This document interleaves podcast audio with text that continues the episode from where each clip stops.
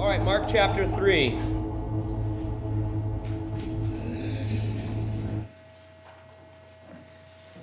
says, And Jesus entered the synagogue again, and a man was there who had a withered hand. So they, the Pharisees, watched him closely, whether he would heal him on the Sabbath, so that they might accuse him. And he said to the man who had the withered hand, Step forward. And then he said to them, Is it lawful on the Sabbath to do good or to do evil, to save life or to kill? But they kept silent. And when he had looked around at them with anger, being grieved by the hardness of their hearts, he said to the man, Stretch out your hand. And he stretched it out, and his hand was restored as whole as the other. Then the Pharisees went out and immediately plotted with the Herodians against him, how they might destroy him. But Jesus withdrew with his disciples to the sea, and a great multitude from Galilee followed him, and from Judea and Jerusalem and Idumea and beyond the Jordan, those from Tyre and Sidon, a great multitude, and they heard how many things he was doing, came to him. So he told his disciples that a small boat should be kept ready for him because of the multitude, lest they should crush him. For he healed many, so that as many as had afflictions pressed about him to touch him. And the unclean spirits, whenever they saw him, fell down before him and cried out, saying, You are the Son of God. But he sternly warned them that they should not make him known. And he went up on the mountain and called to him those he himself wanted, and they came to him.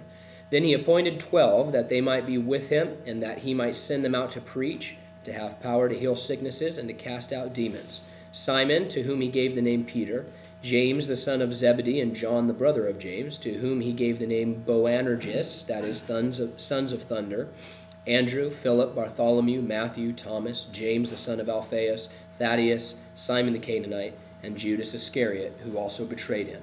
And they went into a house. Then the multitude came together again, so that they could not so much as eat bread. But when his own people heard about this, they went out to lay hold of him, for they said, He's out of his mind. And the scribes who came down from Jerusalem said, He has Beelzebub, and by the ruler of demons he casts out demons. So Jesus called them to himself, and he said to them in parables, How can Satan cast out Satan? If a kingdom is divided against itself, that kingdom cannot stand. And if a house is divided against itself, that house cannot stand. And if Satan has risen up against himself and is divided, he cannot stand, but has an end. No one can enter a strong man's house and plunder his goods unless he first binds the strong man, and then he will plunder his house. Assuredly, I say to you, all sins will be forgiven the sons of men, and whatever blasphemies they may utter.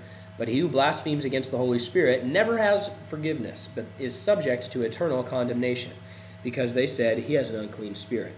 Then his brothers and his mother came. Standing outside, they sent to him, calling him. And a multitude was sitting around him, and they said to him, Look, your mother and your brothers are outside seeking you. But he answered them, saying, Who is my mother or my brothers?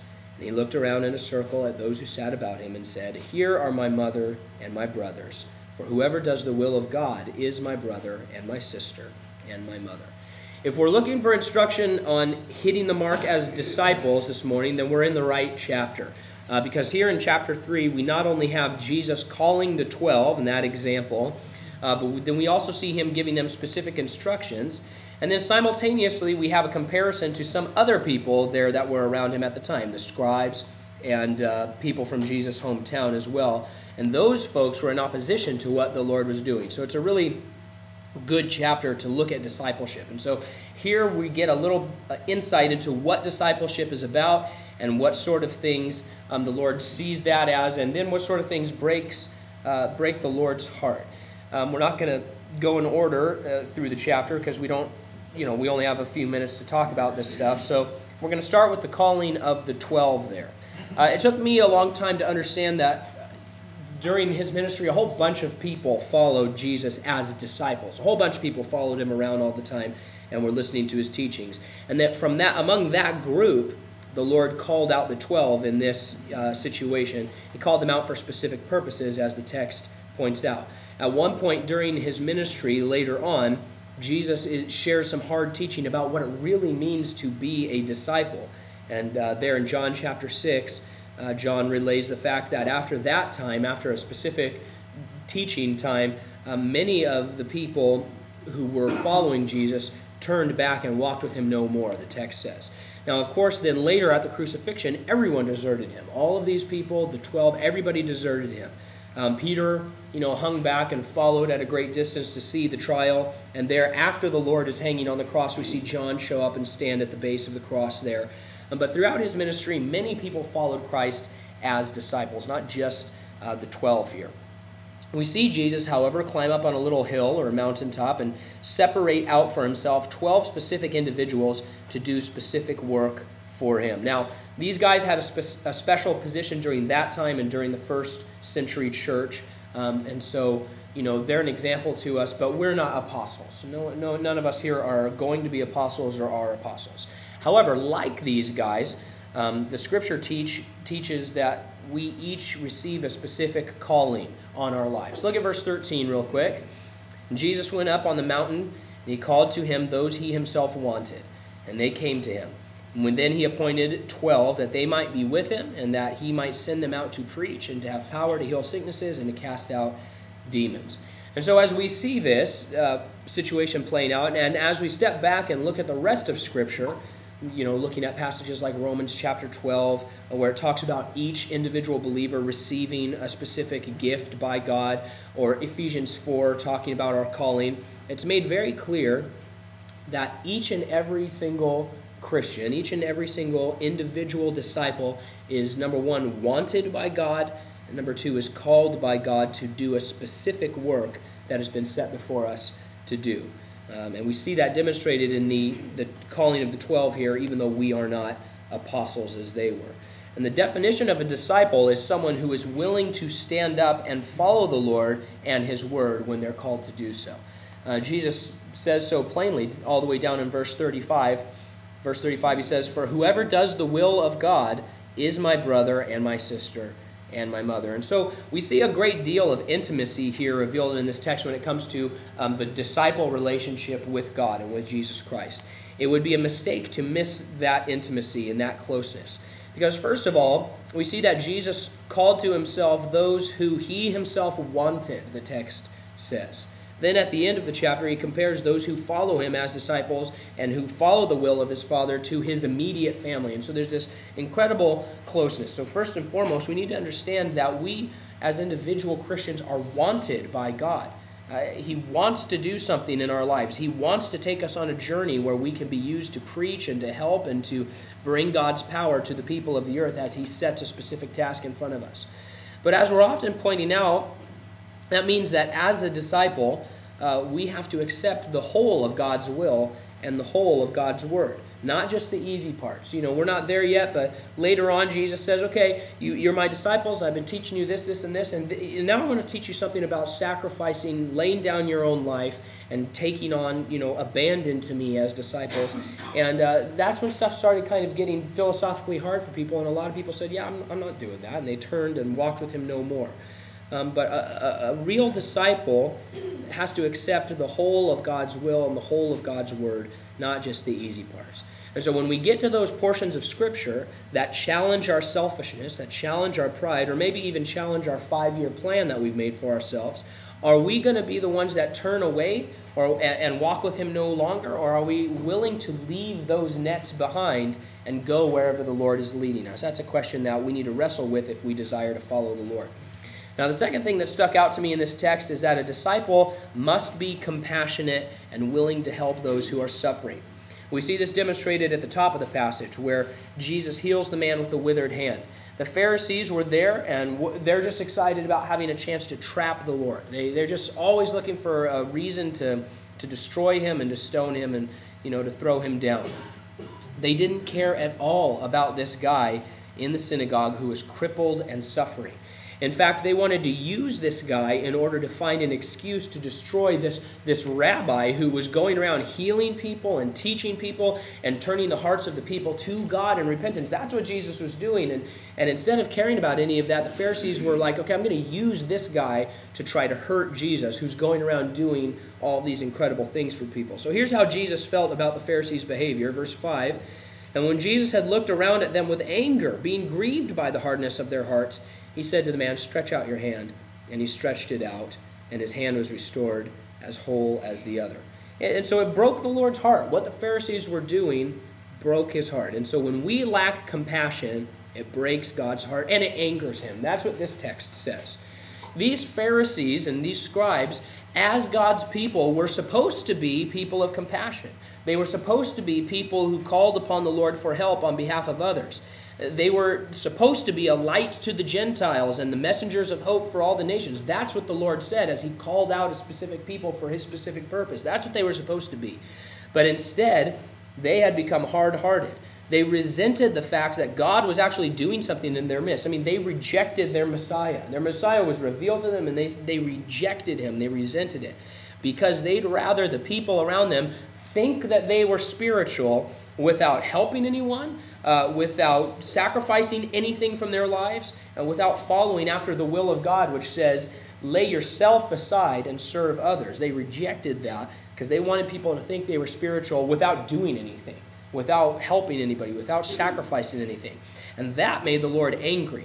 Uh, because when we become self centered and when we're using people in one way or another, when we stifle down the Word of God or the Spirit of God and become discompassionate, uh, then the Lord is angered because those things are the opposite of what God's people are meant to be and to do. And we need to check ourselves for that.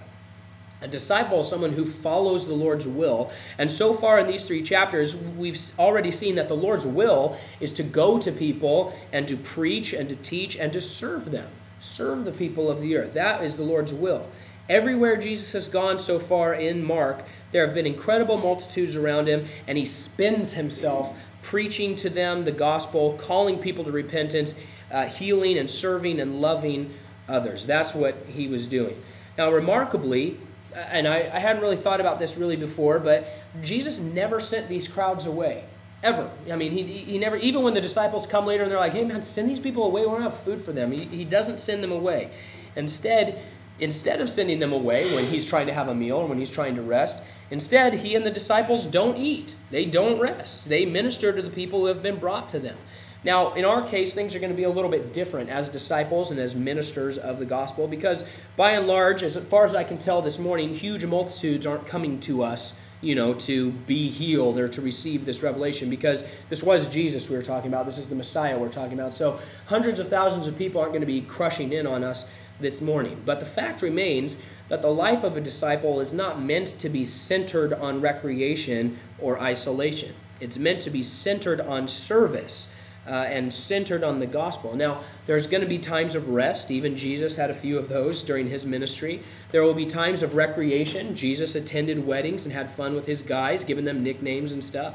but the physical focus of our lives isn't how we can do less and be served by people, but the opposite. The physical focus of our lives should be how can we do more for the Lord and serve more the people around us. In fact, there's a little tidbit in this passage that I really liked. It's there in verse 9. Just something that I, I thought was a great phrase for us to meditate on as men who want to be found faithful in Christ. It says there, He told His disciples that a small boat should be kept ready for Him because of the multitude, lest they should crush Him. As they did ministry around the region, Jesus called upon his guys to keep a small boat on hand. Keep it prepared, keep it maintained, keep it accessible, keep it ready so that at a moment's notice they could use that boat in order to keep the compassionate ministry of Christ going. Because Jesus was not going to send the crowds away. Uh, the crowds were actually crushing in on the Lord in their need for his life and for help. Uh, it really must have been an incredible spectacle to see these scenes as Jesus and the disciples, they don't have enough room to eat or to sleep or to pray or, in this case, even to breathe. I mean, the, these people are just crushing in on them because so many people were flocking there to hear the Christ and to receive the life that he was offering. But Jesus was not going to send them away packing, so he conscripted his disciples to keep this boat ready so that ministry could continue. And so, if we want to understand what a, being a disciple is all about in God's mind and in practice, this is a great chapter to look into. Because here we not only see God's heart, but we also see how it plays out practically and how we also we also there see what we can what can happen to God's people when we are not dedicating our lives to living spirit led, when we're not submitting to the will of God wholly uh, how we become rigid and selfish and discompassionate, and how we start seeing people as commodities rather than those that the Lord has brought us to serve. So, a disciple is, is someone who is not selfish, not self centered, not obsessed with comfort, not critical of what God is doing, but someone who wants to be a part of what God is doing uh, in their community and around the world. A disciple is someone who allows their heart to be softened by the Holy Spirit so they can have a growing and sacrificial love for the people around them. Because people around us are desperate for eternal life. Uh, a disciple is someone who keeps the small boat of their life ready so that ministry can happen unabated at a moment's notice. Uh, a disciple is someone who understands that they are wanted by God and that He's inviting them into a special, close family relationship and that God intends to do a specific work through them. That is discipleship. And so we need to soften our hearts to those who are suffering around us today. Let's choose to do that. Let's choose to look at people and see their eternal need and, and see their suffering and, and soften our hearts to that. Let's understand that Jesus is doing something in this world and in our community and then commit to being a part of it. Let's keep ourselves ready, our little, our little boat of our life, let's keep it ready so that at a moment's notice we can serve others at the very instant that God calls us to preach and to reach and to glorify his name. Amen? Amen. All right.